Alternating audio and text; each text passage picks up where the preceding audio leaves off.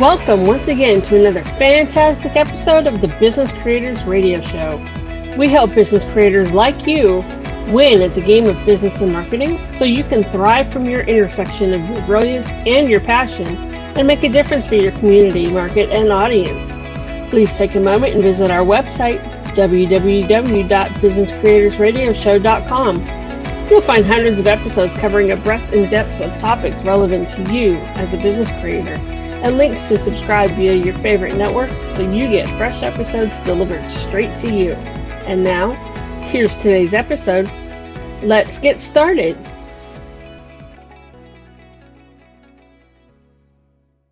Welcome, everybody, once again to another fantastic episode of the Business Creators Radio Show. My name is Adam Hommey. I am your host, and I am honored once again by your wise decision to tune in and invest in yourself today.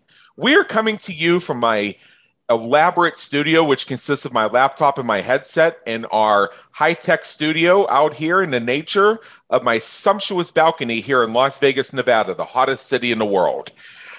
And when we explore with you on these episodes, we take you to those places where my laptop lifestyle drives us, and you discover some of those most important mastermind moments that give you those aha moments, those slight edges, those unexpected inspirations that move you closer to your intersection of your brilliance and your passion and give you more that enables you to be of service to your community, market, and audience and make the world a better place by being in it.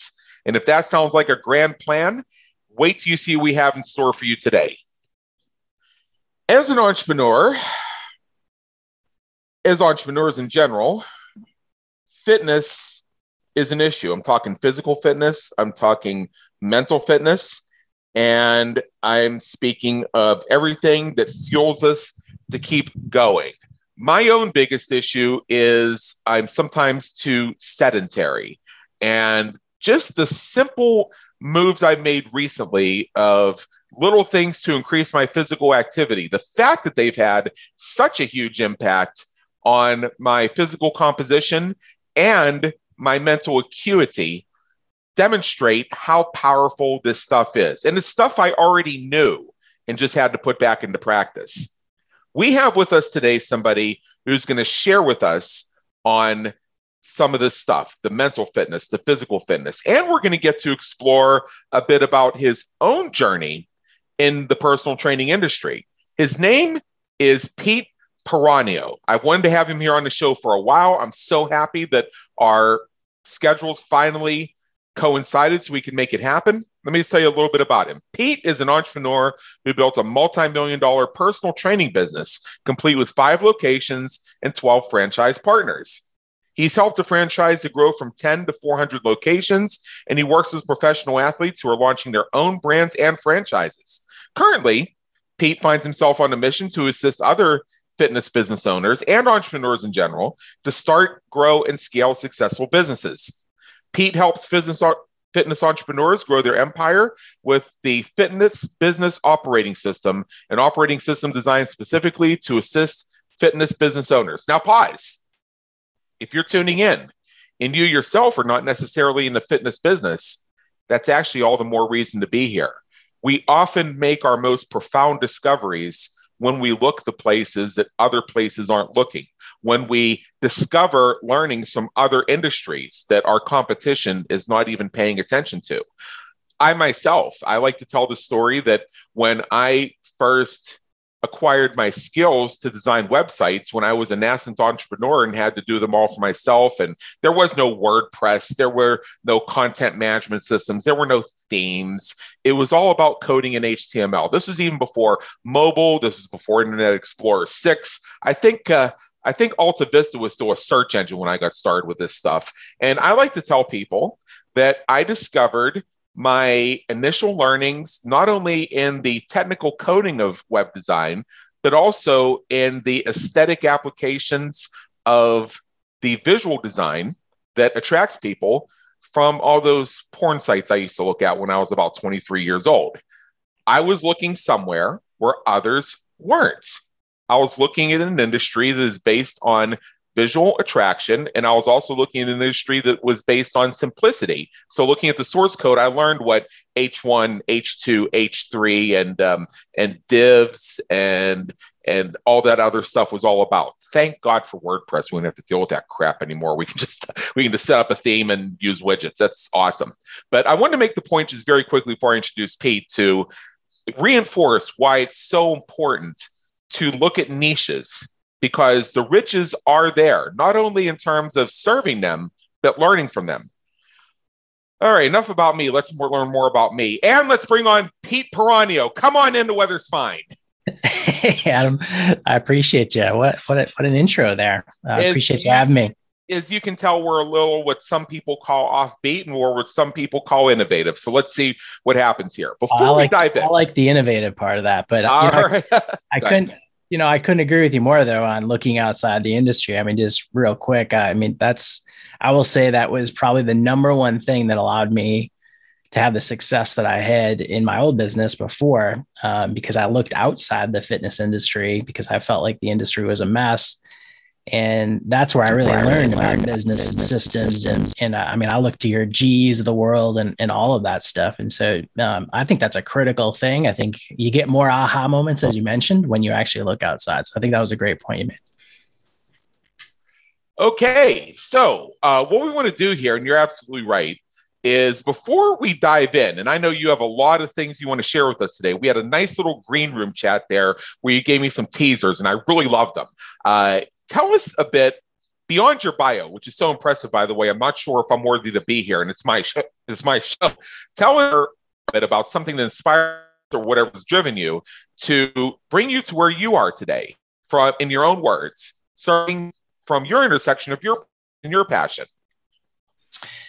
Yeah, I think to me the the vehicle of entrepreneurship is allows you to have an impact in your community, your country, um, you know, lifting people up, that are struggling. And so to me, um, you know, it's having, uh, as we say now, transforming lives by transforming fitness entrepreneurship. So I think that that that purpose has really always uh, driven me um, to use this vehicle. I've I, I, I consider it, you know, a gift from a man above to be, you know, to mm-hmm. be able to uh, really be inspired and and you know i've always loved entrepreneurship. And so to me that's that's what just really drives me is to be able to to build things to to give opportunities growth opportunities for other and, and try to have an impact. Okay. So for our listeners and i love that by the way for our listeners this may feel like it jumps around a little bit but as i mentioned in the intro we're going to cover a few different areas. So just put on your seatbelt and hang out with us and know that by relaxing yourself hearing our voices, picturing yourself being at the table with us, sitting in on a private mastermind conversation, your aha moment is here. We just don't know exactly which aha moment it's going to be. So, Pete gave me several different areas he wants to cover, and we're going to move kind of fast because there's a lot of things we want to get done in the next 45 minutes or so. And uh, some of this stuff is going to be about the fitness industry, and some of it's going to be about you as an entrepreneur. So, let's start with something that everybody that I know struggles with, no matter how leveraged they claim to be. You always hear you should work on the business, not in it. But how do you systematically remove yourself from daily operations? I can imagine how this could have been a challenge for you because I've worked with personal trainers and I there's a big jump from actually being up there on the gym floor helping them do their exercises to being at the head of a business empire. Yeah, I mean that was that was the first I remember when I started. I opened my first studio when I was 27 in 2001, and um, and I was your classic technician, personal trainer in the trenches, training clients, you know, all day. And and um, luckily, I've you know had some early growth in terms. I I didn't have too much of an issue attracting clients and that sort of thing. And so my real bottleneck though was, man, I felt like I had other my other trainers, my team, I felt like turnover every six to 12 months. I mean, it was just nonstop. So it was so that was always put, you know, besides training clients, dealing with hiring, recruiting, and, and training new trainers and constantly doing that and pouring your knowledge into them as fast as you can so they could do a good job with your clients. And it was just, I was really approaching that that stage of burnout. I mean, it was my, I was working 5 a.m., 9 p.m. a night every weekend for a couple of years. And I just, you know, finally was like, hey, this, this is not sustainable. um, you know, for the long haul to, to, to keep this up. And if I don't fix these people problems, then it's definitely not sustainable, especially in a business that the people are the product, right? Yes. So, so um, that's really when a mentor of mine actually recommended the, the book The E Myth by Michael Gerber. Like you said, the whole, you know, he's the one that really coined that phrase, work on, not in. And, and I just had my aha, aha moment came from that, where it was, um, you know, he talked about building your franchise prototype and whether you want a franchise or not. And so thinking about the business as kind of a machine, if you will, of integrated systems. And, um, you know, the other thing that really had the biggest aha moment for me was um, to build a business that's systems dependent, not people dependent. And when I heard that, I was like, whoa. Um, and so then I just really started that process of duplicating myself, right? So it was everything from how do I design programs for clients? How do I, you know, train the actual sessions? You know, so getting into everything that an actual personal trainer did, which, you know, to say that you could systematize personal training is almost sacrilegious in the field, you know. Yeah. and and I said, you know what, you can still systematize and personalize though, right? So you got your frameworks and everything. And so um, I literally thought about everything that I did that allowed me to have success to that point and documented it. and um, you know, then then was able to you know, bring in um, trainers that I was able to train them on that system. And the key about that was, you know, at once I created a, a system for what I did, and then I was going to plug somebody into it, was it allowed me then to actually hire fairly inexperienced trainers, right? Because I could plug them into the system and take an inexperienced trainer and make them better than most experienced trainers. And so um, that was really, you know, the process. So I think for people, you know, kind of in that you gotta you gotta stop and think about the things you're doing. You have to systematically think about like how am i going to duplicate myself? Like what are those things that i need to you know take off of my plate? And what are what are what am i best at doing? And i have to to focus you know i'm focused my energies there. So if i'm best at sales and marketing then you know and you're doing a bunch of other stuff then guess what? You know you need to start to look at those systems creating those systems. And then you know nowadays too you can the ability to outsource and virtual talent and all that it's easier yeah. than ever. Um, but yeah i mean i, I could kind of go on and on there but that was really the start. I mean then that's kind of um, you know I, the whole because you're right. I mean the, the saying work on not in gets used very very loosely but i um, you really have to think about that franchise prototype. Again rather you, whether you want a franchise or not. I mean that's what Ray Kroc did, the original guy that really created the franchise revolution with uh, with McDonald's, is um, you know doing that, and it can happen in any industry. Yeah, uh, I have a I have a little bit of a story of my own here, but in order to be able to tell it properly, the first thing I want to do is I want to go through two other points here. First of all, in your experience, what are some of the mental blocks that keep business owners stuck in the trenches? I could go on about this for a day, but I just want to hear what you have to say. Well, number one, they make themselves um, a part of the business as a part as opposed as to, opposed to apart from the business, right? So uh-huh. their their identity is so you know it, again in the personal training world, particularly the clients we work with. I mean, they are the trainer, right? So the, it's very hard for them to imagine like clients being happy without them training them. And I can remember going through that head trash too, like, oh my gosh, they're going to just be so upset. And, you know, when I eventually, when I did it, they weren't at all really. I mean, and again, as long as you provide them a good product, but I think that's the biggest one is identity is what they're doing. Um, and that really keeps them, you know, locked into the, the technical aspects of thing. Um, I would say number two is, again, not just not having that vision of the business being the product itself, right? So as opposed to, you know so the, the personal training studio again to use our my my industry's example that that entire package that entire box everything in it is is the product all aspects of it not the actual service itself just itself which is what most of us deliver right? So if i'm a plumber i'm a dentist i'm a whatever that you know their identity is tied into that but they're not looking at the entire business as the product. They're only looking at the technical thing they do. So you have to kind of extract yourself. Those are to me are two of the biggest. You're right. We could go on and on about this, but I would say those are the two that come to mind first. And then the other thing I want to bring up is, um, you know, you mentioned the E myth. So let's speak about myths for a little bit yeah. longer here. Um, what are some of the myths that surround systematizing your business and building a self managed business? And by self managed, I just want to make sure I understand our terms correctly. A business that could run itself if uh, Pete Peranio decided to run off to Guatemala for six months without his cell phone. yeah.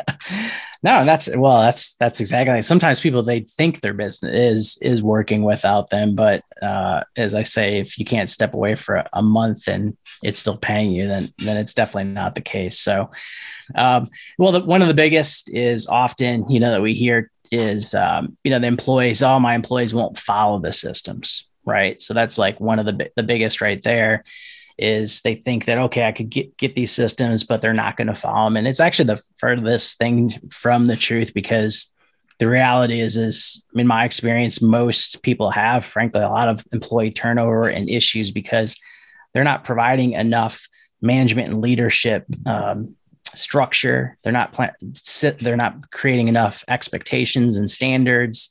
You know, it's it, they abdicate, right? So they hire somebody and hope that okay, now they hired somebody cool, I can finally get rid of that stuff, right? so it's and most of the time, you know, the employee is uh, not happy with that that idea, right? So it's like, hey, I need to at least know what your expectations and standards are, and that's really yeah systems are really to me, it's kind of the perfect form of delegation. It makes delegation easy. So people that struggle with delegation, for instance, having a system is just you're you're uh, in advance putting down, you know, whether it's document today software, uh, that's what we use with our clients is it's yep. plug and play, plug and play software that has the system in it. Um, you know, it's really delegating those things in advance. So um, that I think that's that's a huge, you know, myth in itself is is is probably number one. Um, uh, is the employee side of things. Um, the other thing is it's too hard, right? So a lot of times, oh man, it's just too hard. I don't have time to put you know systems into place.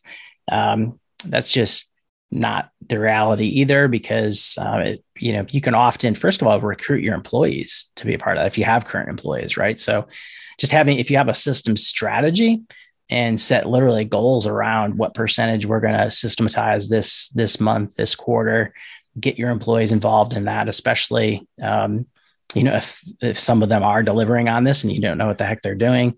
So there's multiple strategies that that make it um, time efficient. So it's it's not that it's it's uh, too hard to do.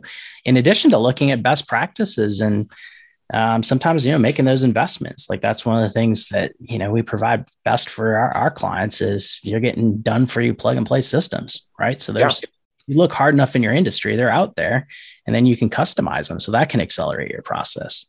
Um, so I think those are really two two of the biggest for sure is the employee side of things, and it's just simply they think it's too hard. Okay, um, as you were saying all that stuff uh, over the past few minutes, I took several little notes here uh, that come back to what I wanted to contribute. Uh, first of all, I'm reminded of I think this is about maybe 15 years ago or so.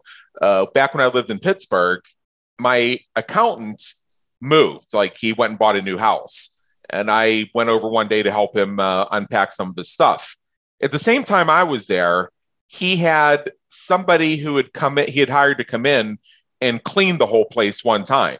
And so I got into a conversation with the guy he'd hired to clean the place and uh, he you know, he had the guy has a van out in front that had the name of his company on it, and he was I figured out very quickly chief chief cook and bottle watcher. Uh, now, me being a relatively new entrepreneur at the time, I was uh, in hotshot mode, uh, trying to explain to him leverage and teams and everything else. And he said, "Ah, no, I don't, I don't want any of that. I just want to do it myself." And uh, and I realized, okay, I'm not going to help to convert this guy at all. And I realize looking back now with all the additional experience that there was no need for me to for two reasons. Number one, it's just something he had to discover on his own.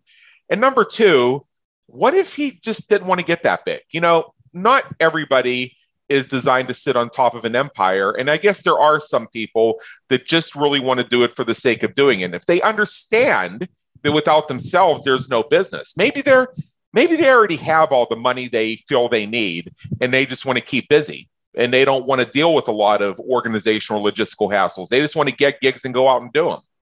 Well, for some people, that's fine. But for other people, they may be able to want to take off for Guatemala for six months without their cell phone. It just all depends. I have a colleague uh, in business who I've known for a long time, and she told me a story about joining a mastermind group.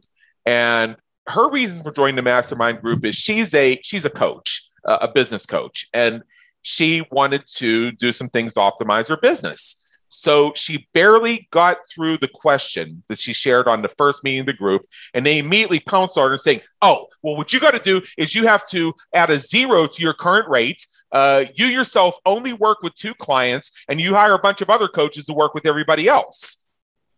And that completely alienated her. Yeah. What she really wanted to do was raise her rates for her individual coaching. That's what she wanted. She wasn't interested in building a bunch of mini me's.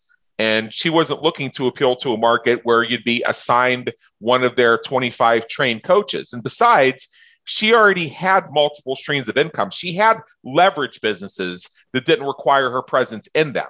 She was there specifically to optimize the coaching business and to get some insights from being in the mastermind that could make her a better coach. So it's a matter of sometimes we have these formulated answers that we give without looking at the individual situation. I bring that up because I heard, Pete, your own discoveries and how it was a very unique journey for you. Now, here's the third thing I used to own a web development firm that I shut down in the year 2011. I bring that up on a lot of episodes because I learned so much uh, by jumping in the trenches without knowing a damn thing and doing something because it was something I could easily make money doing without even knowing if that was going to be my brilliance and passion or not. And it wasn't. Uh, so I did the whole build a team thing. I brought in project managers, designers, VAs, all this other stuff. And when I got to the point where the firm had 60 clients, I couldn't handle 60 clients. So I assigned so I assigned all the clients uh, project manager, and uh, and then we had all the other people. Well, I had to deal with these situations where clients insisted on working only with me to the point where they would take emails that their project manager had sent them, forward them to me, and attempt to have the conversation with me. And those clients ultimately ended up firing themselves. And that's a different story. I'm not going to take up on it. So now let's go to point number four is my podcast reach system, which is a process that we have where it's mostly done for you with some done with you components, where we help small businesses and entrepreneurs launch their podcasts as their networking, client attraction, and celebrity expert branding tool. I started this venture when the bug first hit a couple years ago, when when in person stages disappeared, and all of a sudden everybody wanted a podcast. There was a big market there. I've I've launched podcasts before. I did some with some of my consulting clients. And there was this one example of one we had launched the year before. It's the Write Your Book in a Flash with Top Business Leaders podcast with Dan Janal. And that was a picture perfect launch and a perfect design for a podcast. It has made Dan, uh, how do I how do I put how do I put this gently? A fucking shit ton of money. and uh, and uh, what's really cool, what's really great about it is I had still had my notes, I still had all the emails, and I still had all the innovations that I discovered while doing while leading that particular launch. So I went back, I wrote that all down, I broke it into a step-by-step process. I labeled it the podcast reach system, and I put out there that I was looking to help three entrepreneurs launch their podcast. I was doing a pilot program. I got my three, got them all launched, and and and, I, and I'm going and I'm going somewhere with this. I'm not just grazing. This goes back to this goes back to what we were talking about. Is I um is I got is I actually learned so much more about leverage by doing it that way.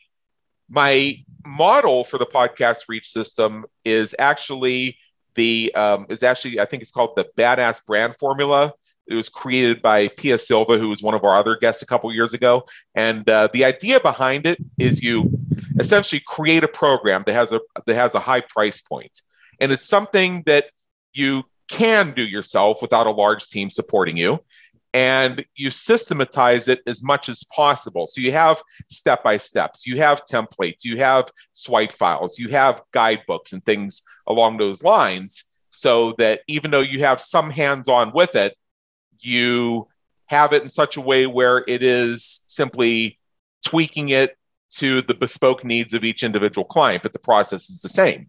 So, what I discovered in terms of building outsource around that is no, I don't want to send this to people who I pay $4 an hour and then have to correct their work every single time and have them just, you know, just try and follow steps on a bullet point sheet. What I've done with Podcast Reach is I've given the program to three people who wanted to launch podcasts who were of the virtual assistant type because they wanted to launch their own. And I gave and I gave it to them on two understandings. Number one, they would master it. Actually, three understandings. Number one, they would master it for themselves. Number two, that when they had other clients who wanted to launch podcasts, they would refer them to me. So I was creating my own referral networks with this. And the third piece is that the podcast reach system is something that if I have a lot of time or I want to, or I just am in a situation financially where I need to keep the money, it's something I can do myself without too much effort. However, if I want to scale it and get a ton of reachers, I have people around me who can jump in at any time and get paid pretty well to help me with pieces of it where I still have a nice profit margin. And it's all work that is systematized and does not require an extremely high level of skill. The end value to the client is that it gets done for them. So, what you said about the plug and play thing sounds sort of like that. And finally, uh, part of podcast reach is we part of it is once the podcast is set up we're not we're not a we're not a an editing and distribution agency we focus on the launch piece of it but i do have people that i can refer out when our clients need their episodes edited and published and we also, within Podcast Reach, coach them to design it in such a way where they need basically no editing whatsoever. That's a whole different conversation. This is the type of thing where you can teach your teenage kid how to do it, and it makes a nice part time job for them. So we give each client a tutorial where we actually film me publishing one of the episodes and I give them the Camtasia file that's them watching over my shoulder with all the worksheets and everything that comes with it, which I already have templates of. I just customize them for each client. And then part of what I say is this is how I do it. These are the softwares I use.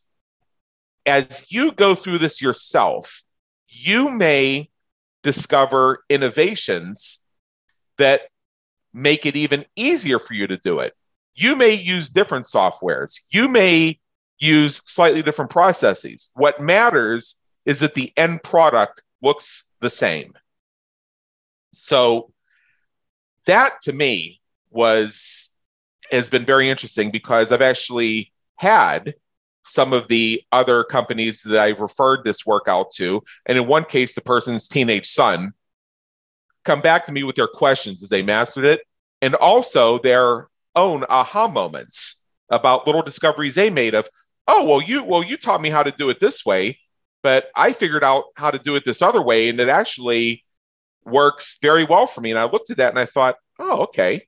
Actually, I agree with you. I think that's a better way to do it. And I retroactively incorporated in my own into my own process. So the reason I bring that all, all up, Pete, before we start getting into the um, the health aspect of our conversation, is I wanted to um, just delve a little bit deeper into the discoveries and the challenges you had as you pulled yourself out of the business and designed everything you just said. Uh, did any of these types of things happen for you? And in what ways did this actually accentuate and accelerate your process?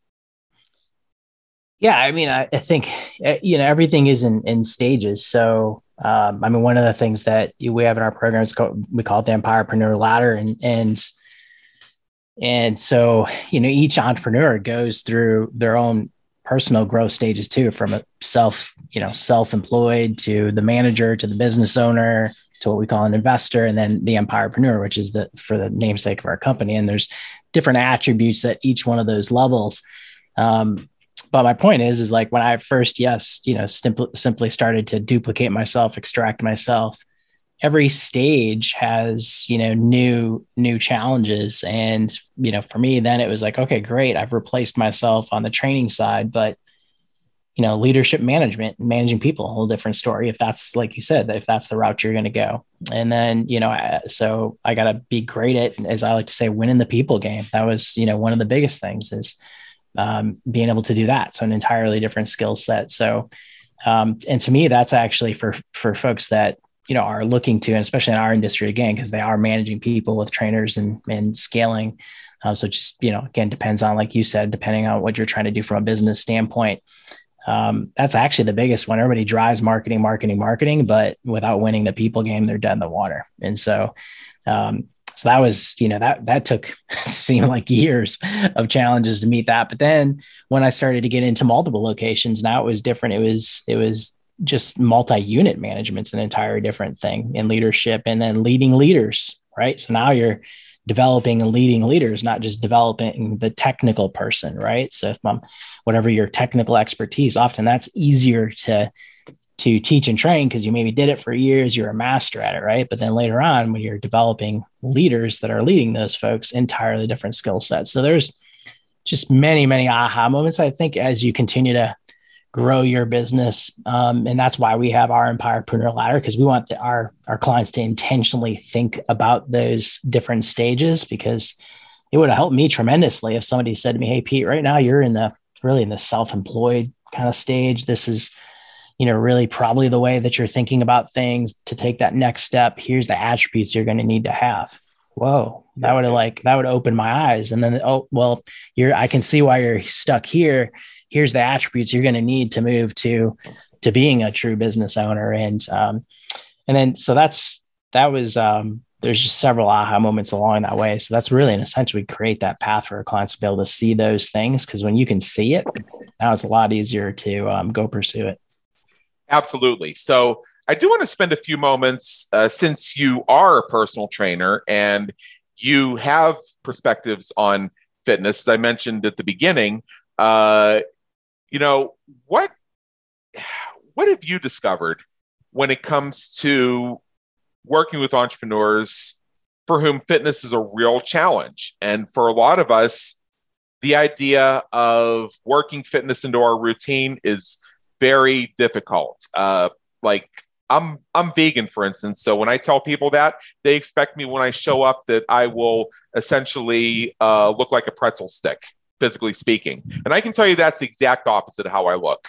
Uh, my big issue is uh, I've been sedentary for too long, and although I've made changes to that, it's something that a lot of entrepreneurs deal with. They even if they have the time the efforts and the commitment that comes with being an entrepreneur gets you to the point where you may just ain't got nothing left. So, what can entrepreneurs do to start turning that around? Because I know a lot of entrepreneurs who could spend a few more hours on the treadmill to use that colloquial expression. Sure. Well, I think, I mean, for me, it was because again, I'm, I'm, you know, in a sense, long retired from in the trenches from a, a training standpoint, uh, but of course, it's in my blood and I did it forever. Um, but I went through those different stages where, um, I mean, because I was a college athlete. So, I mean, I've worked out my whole life. It was just part of it. Right. But then um, once I was, you know, started building my businesses and like you talked about all the challenges that kind of go with that, um, it was harder for me. I, you know, I didn't really have a meaning, you know, I was always, I always worked out for a goal. Right. So I was an athlete. So there's a, there's a point to it. And so I did find it, you know, even somebody that had been doing it their whole life was in the industry, like uh, to to find be motivated to to do it without having an attached goal or purpose at least ta- attached to it. And so my recommendation, people, and and this is what really revitalized me, got me back on track, um, keeps me on track today, is um, to that you got to do it to optimize your output. If you want to be a successful entrepreneur, you you need to be on your A game, right? You're, you got to be mentally sharp. You got to have the, the, energy to be able to execute. Um, put in the time when you need to put in the time, all of that. And so to me, it's it's part of um, the must. If if and so I, I really don't even look at it as like some people work out from a more vanity and standpoint or whatever else. To me, it's it's uh, being able to optimize myself so I can be at the top of my game when it comes to running my businesses and in you know most entrepreneurs that is their main purpose vision right that's what really gets them up every morning and gets them excited to, to get after it and so i think when you can see that as part of of your entrepreneurial journey part of your business a necessity for it right? We make all these other things priorities all the time right? That oh like i gotta gotta do it because you know i gotta grow my business. Well i would say you gotta you gotta do it. You gotta work out to grow your business. So if you can have that mental shift uh, it can it can help you tremendously. And that goes on multiple fronts, from the nutrition side to the to the water to make sure you know if you're if you're supplementing. I mean, all of those different components. Um, I focus on those things because it's all about optimizing my output. And I'm 47, so the older you know I've gotten, that just be has become more and more critical. Otherwise, you just don't have the same you know spark when I was 27 yeah, you and I are about the same age, so some of our experiences may be similar. And I've thought about things sort of like what you just said. And I love how you create the mental shift that being physically fit is actually a component of being entrepreneurially fit. I'm changing the words a little bit, but the idea is the same. So, in order to be 100%. successful in business, you become successful in fitness, you become successful in taking care of yourself. And I'm wondering if there's something about our education system that discourages this. Let me develop this a little bit further because uh, I've given the, you're not the first person to inspire these thoughts in me. I remember when I was in school and gym class felt like a combination of a punishment and a requirement. I remember uh, being yelled at and made fun of by my alleged gym teachers because I couldn't do as many push ups as they wanted me to do. Or uh, they would uh, make me hold myself in uncomfortable positions like they were trying to teach me some lesson. And the message that they were giving is um, do this or you'll face disciplinary action, as in get in trouble for it. Okay. And I thought about this some more. And then I also remembered the times where I sat in gym class. And what I mean by sat in gym class, I mean sat in gym class. They had gone through all their checklists of the state mandated required things and they just didn't feel like doing anything. So they said, oh, go jog if you want, or sit on the bleachers, or do whatever you want. Okay.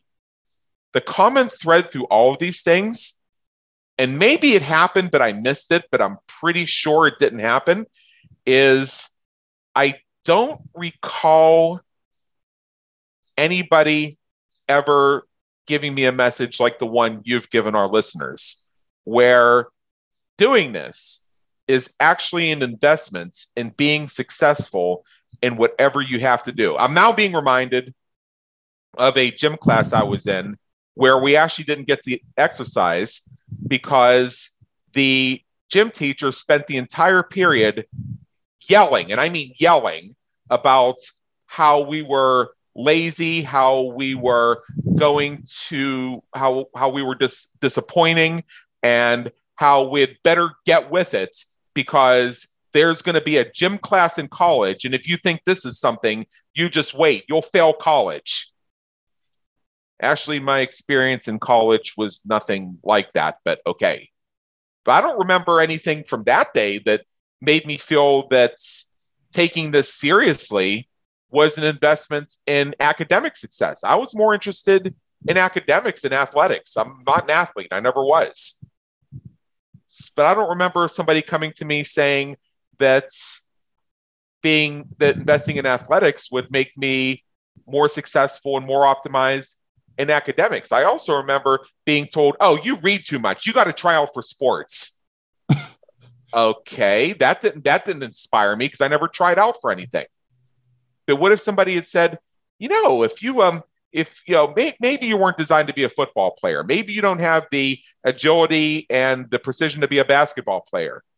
But did you know that if you maybe joined the track team or something that that would create energy for you physically that would make your brain work better that would get you better grades and get you into a better college what if somebody had told me that what if so what if they were telling our kids that today Oh, 100%. And I can agree with you more. I mean, I think that's that's why so many people really really struggle on that front. And I think um, I, I, think the other thing too that does help you. I mean, for me, what really helped me too is I, I mean, when I was a sophomore in college, I had my my fat stage, and I and I was a college athlete, and it was something that you know I still was at that stage, and in fact, it was to the point where if I didn't fix it, like well, you were well, you were a sophomore. You still had your freshman fifteen. Yeah, and then I mean, some. come on, and, and, and then some. and, yeah, and so it was, but it was you know it was it it um I had to have enough of a, a wake up to like man you know basically coach saying you're you know you're not you're not gonna play or you're never gonna you know you might not even be on this team if you don't fix that right but uh, and then you know frankly and later too in later stages as I got you know my old business got bigger and bigger, more complexity, all that stuff, gained some weight. And so I'm, I'm bringing it up because sometimes I, I, think some people, if they haven't had the experience to kind of go from unhealthy, overweight to healthy and feel the difference, uh, it's really hard to. it's really hard to explain. So that's a big factor for me too, is knowing the energy difference. I can remember, you know, particularly in in college, the inability to get up early and all that kind of stuff. But once I dropped that, it's like 30, 40 pounds. It was just like up, you know, and then again in my later in my life, same thing. Like it was like once I got back to great, you know, great shape, great fitness again, it's like, okay, now I'm up at five and I love it. Right. And yeah. So I think that's something if um if you have have had that experience, it's man, that that that keeps you on track. If you haven't, I mean, that's that's a difficult one where you, you almost have to have faith in somebody like me saying it. It's like, man, if you can just get to that other side and taste it and taste, I don't, I don't think, I don't think people really realize how unhealthy they really are. I mean, again, because of the foods that we have out there, the process, uh-huh. I mean, all that. I mean, that that just how toxic their bodies are. Uh-huh. I don't think they really. Some people just don't really understand like how much better their energy and vitality and life could be if they committed to it long enough to kind of get to that other side. And they, you don't need to be perfect. Like there's, you know, um, and but man, when when they can experience that, then they'll never go back. I mean, you, you might have some cycles, but believe me, you'll you'll want to get to the other side again eventually because you've you've at least tasted that. Does that make sense? Yeah, yeah, and I do kind of want to get back to the other side, which is why I don't have I don't have the, the bandwidth right now to get into a full detailed, rigorous fitness program, but you know, I'm looking for things I can just incorporate into my routine. Like I've actually worked into my workday that I physically relocate my work position a few times a day. And just the kinetic energy of doing so has a, significant impact on my mental acuity and my ability to focus for longer periods of time and to achieve more outputs. Simply mm-hmm. because I I, I take I, I, take a nice brisk walk around the complex. I I go to the park. I uh, and I uh, since I I have the laptop lifestyle, I have three or four different places that I work from, and I physically travel from one to the next. And I do this throughout the day. And people wonder, well, how do you put in those 12 hour days? Like, well, that's how I do it. I spend a couple hours here, a couple hours there. And the fact I have to travel creates the breaks I need. Yeah, and if you use, I mean, if if you, you gotta again use exercise, find a different meaning for it, right? Not that. Yeah. And um, shoot, often for me, same thing. Now it's I use it as as an energy boost too. So it's you know go work out at at two instead of having that zero energy. Now, boom, I've picked up another couple hours that I'm gonna do some things later on after because my my energy level skyrockets right after. Well, I'm, I'm moving. Yeah, yeah. So uh, this goes back to you just gave me an inspiration here. And I've said this many times. I believe that for many of a, a significant percentage of the workplace, particularly here in the United States today, we're still using an industrial revolution concept that does not apply. Now, if you're in a service industry or you're in uh, something like first responder, or if you're in manufacturing, agricultural labor, something like that, then shift work is necessary. You, you're you're going to have to be here from seven to three or whatever it is. You're going to have to put in these hours because your availability needs to be there. Um, but however, how many millions of people? And I think one of the silver linings of the bug is that uh, is that with the, the whole work from home thing and the great resignation and everything else, there's been a lot of pushback on this finally. Millions of people in cubicle farms. Why? There are studies out there that show the people who work in cubicle farms, they're there for eight hours, but the actual amount of time they spend on anything that benefits the company is two hours and 54 minutes. The, yeah, well, the, yeah, the rest of it is spent on pointless meetings, uh, breaks, uh, cubicle drop bys, uh, the need to go to the water cooler just because you have to physically move because you're getting atrophied mentally and physically by sitting there. You uh, and then uh, and then there's also the whole your actual work only takes you three hours. Uh, and if you go above and beyond, you'll probably be punished for it. Yeah, true story. And so you drain yourself with, I'm actually done for the day, but it's only 1.30. So going back, back, so going back to your point, and uh, I know you have something here. Going back to your point, so all right, so I'm done for the day at 1.30. What if I hit the gym for an hour or two? Came back at three.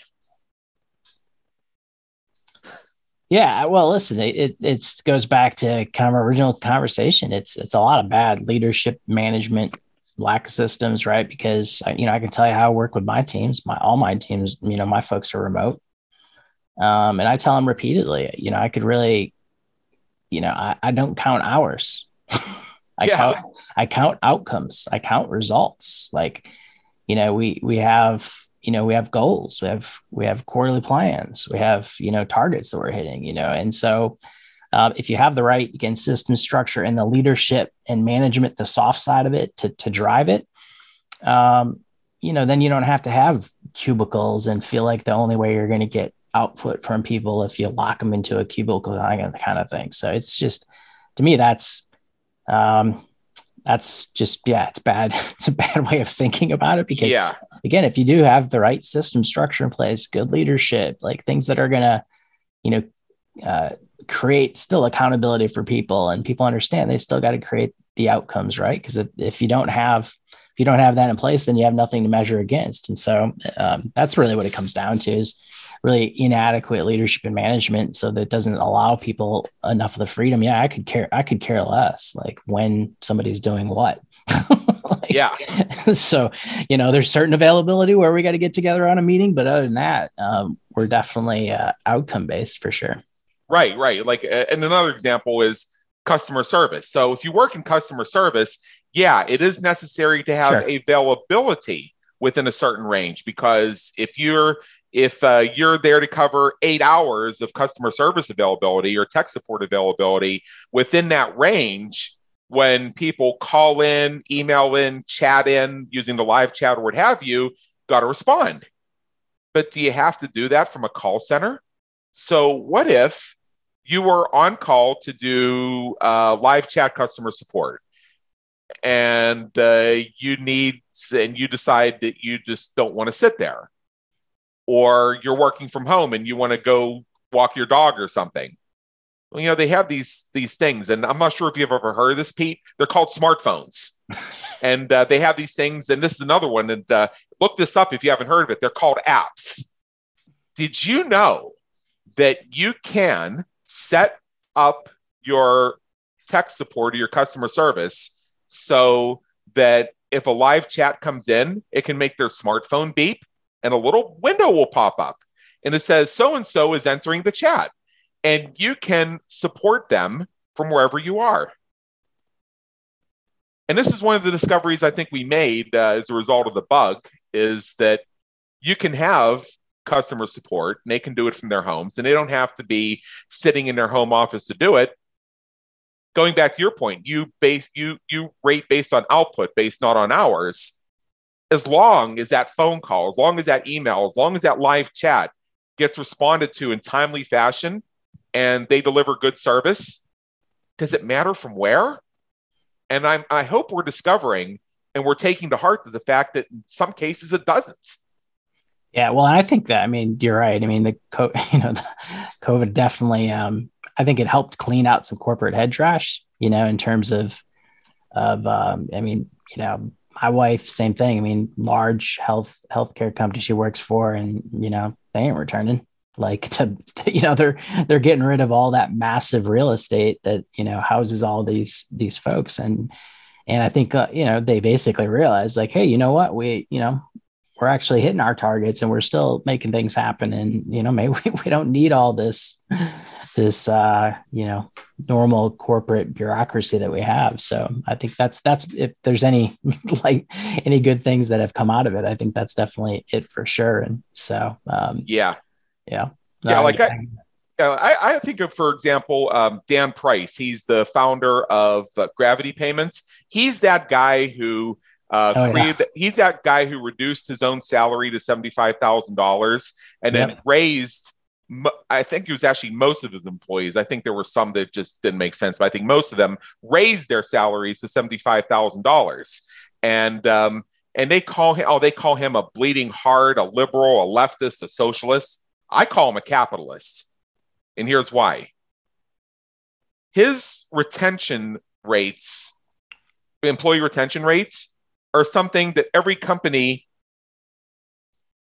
not only aspires to and struggles to reach, but in many cases can't even have wet dreams about. That's how good it is. When the bug hit and there was a lot less money to be made in credit card processing for a while, his employees voluntarily took 50% pay cuts. They came to him asking him to cut their pay. And created, then and then they and then they, a game worth playing. Yeah. And then yeah. they and then and then they stayed with the company. And after things came back and the revenues came back, and this, in the moment that the financials of the company enabled him to, he not only took their salaries back to where they were, he gave them back pay for their cuts. Yeah, I mean, this is that's ca- that, okay. That's not socialism. That's capitalism. No, not at all. I mean, it's, yeah. it's just you know another innovation, right? So, yeah.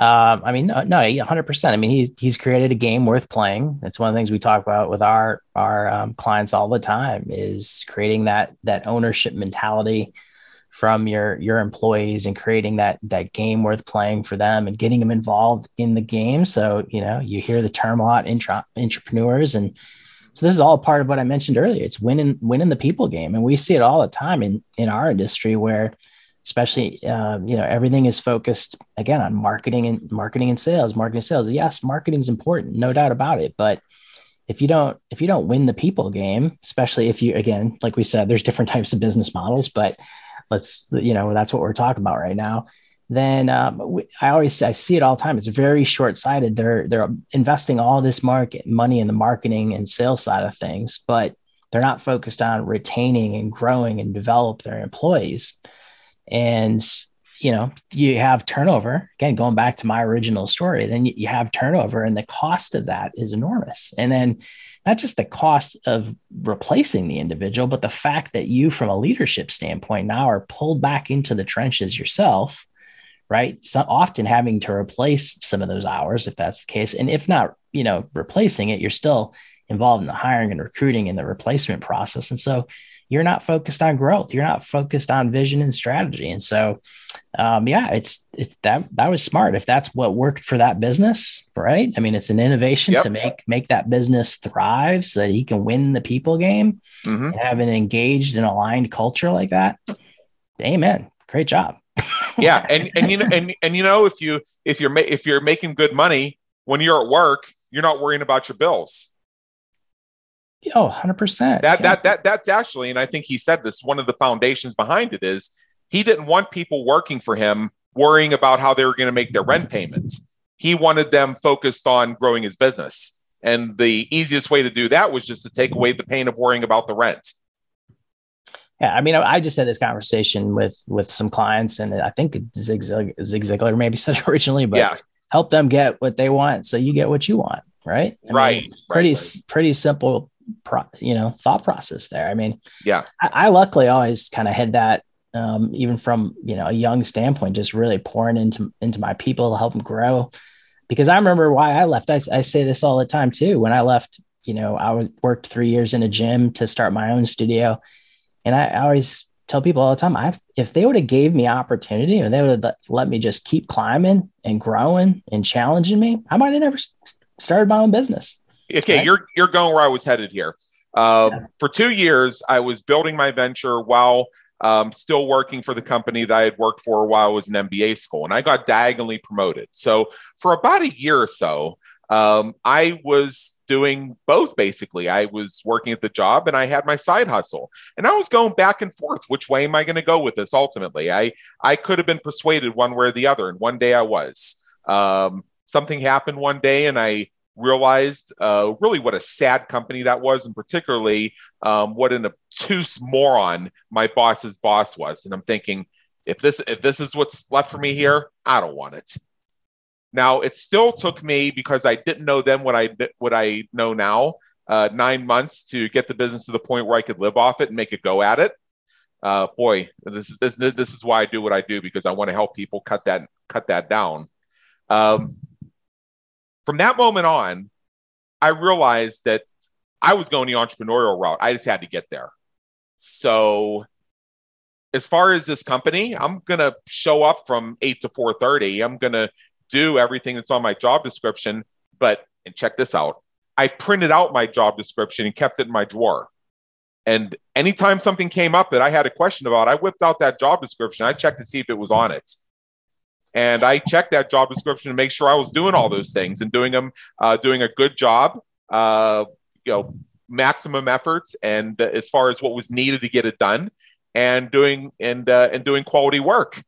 But beyond that, so your so your leader screwed up because they had somebody that beyond, they, they, got more out of. Exactly, exactly. yeah, beyond. And so so so here's the thing: we talk about the costs of retention and turnover. Well, even before that employee leaves, you probably lost about a year's worth of the salary you were paying them for that last year they were watching the clock. Then you have the vacancy. Then you have the problems that come from getting other people to cover the work. Then you have the whole hiring process. Then you hope you hire the right person because you might go through two or three before you properly refill the position. Then you have the up the up ramping for the new person to get them to the point where they can be a net value contributor. 100%. Wow. yeah, you know, you know if uh if uh if I can if I can just double the what I what I pay customer service and avoid all that, I'm coming out way ahead. Yeah, no, it's, I mean, well, our, the, the process. So we've got for our clients, the, that Empirepreneur ladder that we mentioned, which is the personal growth side of that. But the other, the, the main uh, process we've taken their business through is is what we call our stairway to freedom, and that's capital, people, systems, growth, transformational mm-hmm. growth, then scaling. And what we often find again is people always talk marketing everything. Yes, first you got to handle capital, no doubt about it, right? But what we typically find is people always that are pushing, we need more marketing. It, it's it's it wasn't that. It was it's the people and the systems phase, right? So that transformational growth. Once they got that in place, they explode. Uh, then when we get into the tra- you know into that transformational growth, because now we can add more fuel to the fire. Now we can add more marketing, but we also work on you. Now you got to develop your leaders and then you have the freedom to pick your path in terms of scaling. So do you want a franchise license? Again, depending on your business model, et cetera. But um, mm-hmm. point being is is yes, you got to handle capital early. Of course, every business, you know, eighty percent of businesses failed due to lack of capital. So you got to get that piece. That's why it's our first step to work with clients. But um, they often are just still focused on that, and that's that's why they're stuck. Most people never get to those places that all the people that they you know admire get to is because of what we're talking about right now. It's pe- the people step is the next step. Again depending on model um, you know depending on what, get what your goals are. Um, matter of fact even for me right now i mean i have cons- i put constraints around aspects of things. So yeah you know, what, what, can i automate first right? What can i right. And so you know because i've done the, the, the multiple locations lots of people thing and so mm. um, you know i've i've decided at this point like uh, I, I'm we're still going to be systems and and I'm still going to have people. But before we just start adding more and more, what can you, you know, what can you use technology for, for instance? What can you, especially with automations and things today? Exactly. Exactly. Yeah. Yep. Yeah. So we're at the top of the hour here, and I, and I, and I, and I trust our listeners may have found something that moves them a little bit forward. I think there were a few mind shifts there. There were a few frame shifts, and there's something within that buffet of information that you and I put together that is going to benefit somebody. I know I learned a few things. So, what I'd like to do now is invite all of our listeners, visit Pete's website. It's www.empirepreneur.com. That's empirepreneur.com. And I want you to check that out. Whether or not you're in the fitness industry, whether or not you're a personal trainer, whether or not you're looking for a franchise opportunity, there are there's so much there that will get you to the point where you can have a business that can work without you. So www.empirepreneur. And with that, Pete Peranio, thank you so much for being with us today. It's been an honor and believe me, an education. I appreciate it. We trust you enjoyed today's episode of the Business Creators Radio Show. Check out our previous and upcoming episodes on our website at www.businesscreatorsradioshow.com. While you're there, be sure to subscribe via your favorite network so you get fresh episodes delivered straight to you. Until next time, have a great day. Take care.